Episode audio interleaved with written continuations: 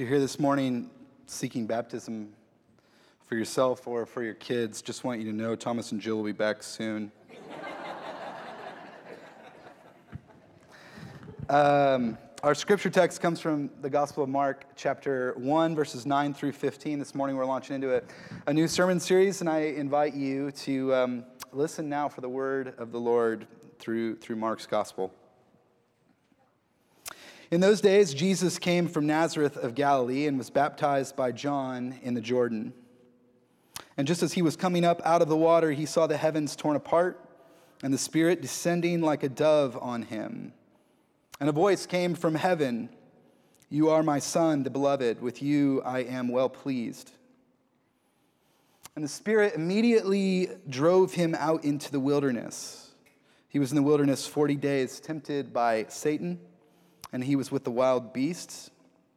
A curious detail and the angels uh, waited on him. Now, after John was arrested, Jesus came to Galilee proclaiming the good news of God and saying, The time is fulfilled and the kingdom of God has come near.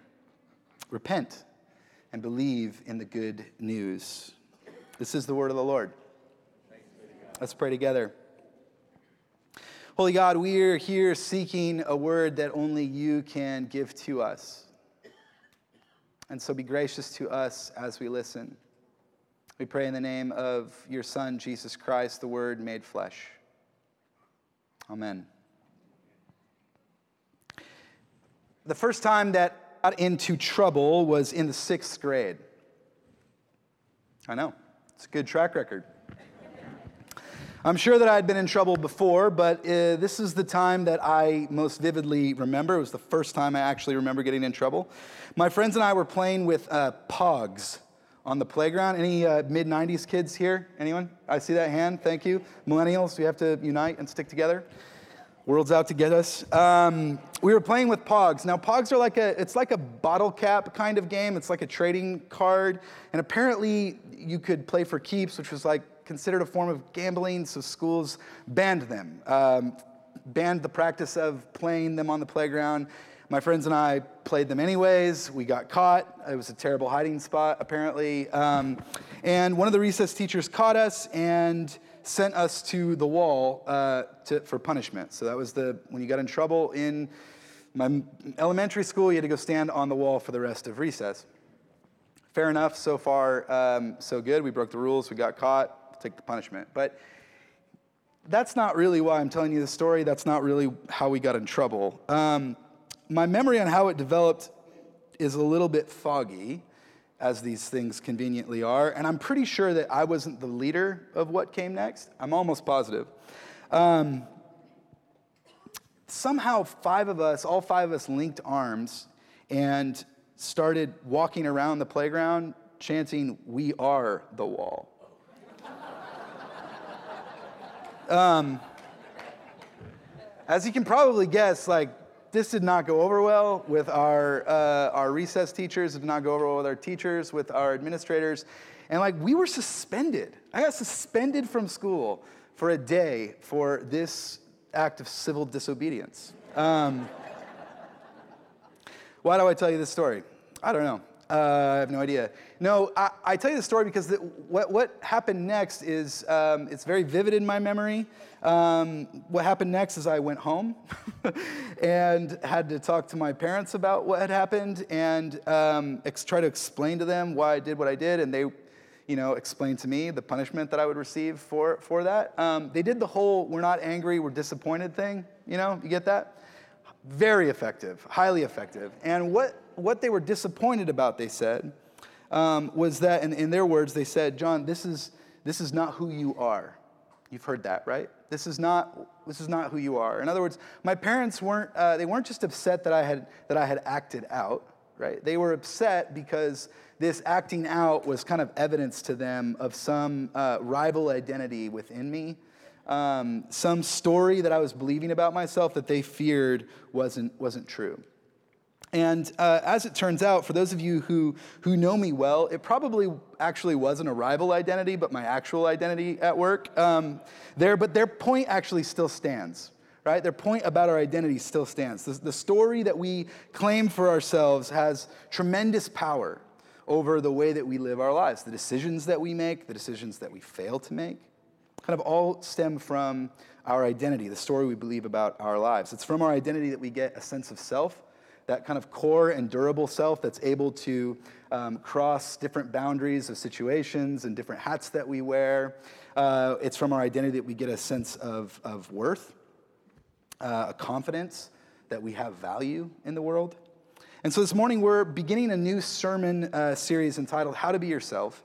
Uh, that's going to take us through the rest of the summer. And this series is really all about um, learning to claim the truth of who we are as beloved sons and as beloved daughters of God in the midst of a culture that, uh, that mostly implicitly, but sometimes very explicitly, tells us other things about who we are. Things like you are what you are able to achieve, uh, you're, you are what you, you are able to accumulate and gather and create for yourself, you are what maybe other people uh, say and think about you, particularly like on the internet. Um, but when the New Testament speaks about our identity, when the New Testament speaks about our identity, it uses uh, two words it's a phrase, a small phrase, in Christ. That's the word, that's the way it describes our identity. Now, over the last couple hundred years, in modernity, as uh, individualism has kind of emerged, we have tended to talk about our identity in Christ as Christ in me, as inviting Christ into my life or as in, inviting Christ into my heart. The New Testament doesn't really use that language that often. In fact, it only uses that language six times total throughout the entire, uh, all the pages on the New Testament. And you might be surprised to hear that it only refers to Jesus in your heart one time throughout the entire New Testament. By contrast, this phrase, in Christ, appears over 165 times throughout the pages of the New Testament. Seems kind of overwhelmingly significant that we would pay attention to that. Right? Well, what does this mean? I think what it means is to be in Christ means that, that, that Christ actually shares his identity, invites us into who he is. He shares his identity, his obedience. All the things that apply to him, he shares with us. And so, what God says to Jesus as the Spirit kind of descends upon him at, at his baptism, these words that you are my beloved, you are my beloved with, with whom I am well pleased. Because we are in Christ, that word, those words are true for us as well. Because we are in Christ, our identity, both this sense of self and this sense of worth, come from us being beloved sons and daughter uh, of God. You are this, I am this, we are already this. We don't have to do anything to make that true. And yet, the enormous spiritual task ahead of us is to claim this identity and actually live our lives based on this understanding of ourselves. And as you know, like, this isn't easy. It's actually very difficult to pull off. And most of us, I think, fail constantly to claim the truth uh, of who we are. And as I mentioned, one of the reasons I think is due to the fact that, that our culture, a culture that we are very much a part of, um, tends to kind of speak pretty loudly uh, about who we are, and we tend to kind of believe believe what the culture tells us. Uh, years ago, Henry Nouwen said that there are generally five cultural myths uh, that our culture kind of tells us that keeps us from believing this truth. I am what I do. I am what I have. I am what others uh, say or think about me. I am nothing more. Uh, I'm nothing more than my worst moment, and I am nothing less than my best moment. I am what I do. I am what I have. I am what others say or think about me. I am nothing less than my best moment, and I am nothing more than my worst moment. So, for the next few weeks, uh, we're actually going to explore each of these, each of these myths a little bit uh, more closely together so we can kind of learn how to spot them in our lives uh, so that, like with the hopes that, we won't, um, we won't be as dependent upon them to tell us, to tell us who we are. The first of these myths uh, we'll talk about today. I am, I am what I do. I am what I do. It's not hard to see how we believe the story about our lives, right? We live in a, a, a, a society that is uh, super busy, crazy busy, right? Uh, highly productive and, and achievement oriented, kind of all the time.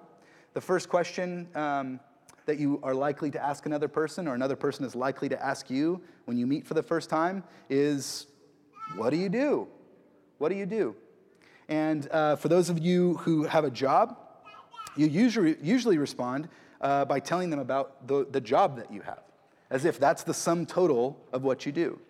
And for those of you who, who might not have a job, uh, at least a job that pays you, uh, you might feel like you need to respond that way, right? To tell them about your job so that they know what you do. I have friends who, um, go, having gone through periods of unemployment in their lives, actually like avoid large gatherings of people where they're going to meet people because they know that question is coming. It signals that our culture really values what you do. And by what you do, they usually mean what you do for a job. Uh, Derek Thompson, who's a, a journalist I follow and, and, really admire, he wrote an article for The Atlantic entitled, Workism is, making, is making uh, Americans miserable.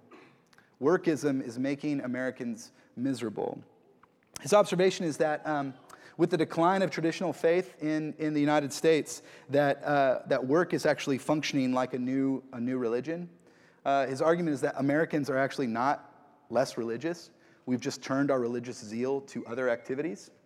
And work is one of those things. Work promises a fulfilling identity, especially for young people, right? Millennials, um, maybe more than any other group, have kind of bought into the idea that like we have to do what we love and that by doing what we love, we're going to change the world. It doesn't really apply to um, one of the most common jobs in the US as a cashier. It doesn't really apply necessarily to that job, that vocation, even. Um, but it, work promises to give you a fulfilling identity and a fulfilling community. But Thompson says ultimately it fails to deliver on both of these, these things. And he says it's not necessarily about making more money climbing up the social ladder, he says it's more emotional, it's actually more spiritual. More than ever before, uh, people are reporting that at work is the place that they feel most of themselves. But what Thompson points out, both in the, uh, in the article and then in an interview uh, later, is that work is one of the most merciless places um, in our society. He writes that to be a workist is to worship a God with firing power. The I am what I do myth is not only about work, though, right? It's, we believe this myth uh, whenever trying to do enough of anything to kind of try to create or achieve a sense of satisfaction and fulfillment. How many of you remember uh, the movie Chariots of Fire? Great movie, great soundtrack, actually. Um, you probably remember from that movie the character Eric Liddell right? He's kind of the star of that movie. You remember his famous quote that when I run, I feel his pleasure. It's like, man, it fills me with all the feels. Um, but do you remember the other guy, Harold Abrahams? Anybody remember Harold Abrahams? Yeah. So when asked, uh, when asked what actually motivated him to get the gold, gold medal, here's what he said. He said, when the gun goes off, I've got 10 seconds. I've got 10 seconds to justify my existence. That's the logic of this myth. I've got 10 seconds to justify my existence. You might be thinking, uh, I don't know, that sounds pretty extreme. like, I'm not, I'm just not that ambitious. Uh, maybe not. Maybe not, but consider, I just want you to consider a couple of ways that this myth actually might be operating under the surface in your life um, in kind of very subtle ways. And the first, first thing I'm going to ask you to pay attention to is pay attention to where you are most tired. Where are you most worn out? Wherever you are most tired, look closely, and you might find that you are striving to validate your existence through what you do. It doesn't have to be your job. It could be exercise. It could be um, parenting. Uh, it could be parenting. Um, it could be politics. It could be parenting. Um, it could be a, a, form of activism. It could be trying to be morally virtuous that is wearing you out. Um, hear me when I say, of course, that like you might just be tired because you're doing a lot. That's totally fair um, because maybe you're parenting. Um, but, right? But if in kind of considering how this works in your life, considering the places that you are most tired, that you are mo- most worn out, if you find that it's due to an excessive kind of striving to prove your value, to prove your worth, maybe to yourself or to, to other people around you, to God, maybe, to justify your existence. Right? It not might not be 10 seconds to justify your existence. It might be like one meeting to justify your existence. It might be one project, one deal. It might be one week of work 40 hours to justify my existence? It might be a sign to you that you are placing too much value on what you do. It might be. Secondly, um, think about how often you use if then logic to evaluate your life and where you're at. If I can just blank, then. Right? If I can just make partner, then. If I can just get into graduate school, then. If I can just, um, if my kids are just successful, then. If I can just get into the right neighborhood so my kids can be in the right school, then. If I could just lose 10 pounds, then. Um, this is called something called the arrival fallacy, right? Some benchmark that we've uh, created in our mind that when we reach it, we will feel like we've arrived. And it's called the arrival fallacy because it's a complete lie, right? It's complete hogwash because uh, as soon as you reach whatever benchmark that is, you will set another one and another one and another one. And it just kind of goes on and on and on. If this is bumming you out, let me draw your attention back to Jesus. After Jesus is baptized by John, um, we're told this great little detail that the Spirit drives him into the wilderness. And I don't want to spend a lot of time on it, but it's a detail I don't think we should, we should rush past. Whatever awaits Jesus in the wilderness, uh, he's not going to face it alone. But the Spirit who has driven him there will accompany him, which is an ongoing reminder of God's grace, an ongoing reminder of God's presence, an ongoing reminder of what he's heard as he's been baptized that you are my beloved. With you I am well pleased. In the wilderness, we're told that he is tempted by Satan. And Mark's too busy to kind of tell us everything that happened there. He tells us about the wild beasts, but that's about it. Uh, but from the other gospel accounts, we can kind of fill in what happened. And we know that these temptations that Christ goes through um, are all kind of about making a name for himself, all about defining himself by kind of what he can he can do, what he can create for himself. They, they function like kind of, kind of like ancient arrival fallacies right? That, that after Jesus performs in a certain way, he will arrive at power, he will arrive at, at wealth, he will arrive at a kind of status. And yet Jesus resists these temptations. How? The short answer is that he's Jesus. Uh, if we dig in a little bit more, we might find that, that all else fades before the knowledge of God's uh, approval, of God's blessing, and that that is actually something that can happen in real time, in real history. That that kind of knowledge, that that kind of approval, that kind of blessing actually, actually can have that impact. The things that we can create for ourselves kind of fades into the background. But when Jesus emerged from the waters of baptism, he became the first citizen of the kingdom of God, kind of completely free from the trivial and kind of fleeting ways that we often keep score. And catch this, he models for us.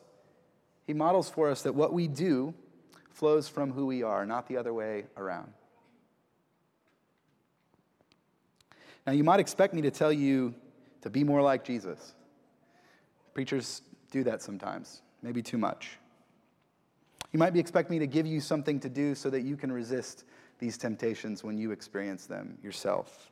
But by this point, I, I really hope that what you can see is that this reflex to do something is how we kind of ended up here in the first place.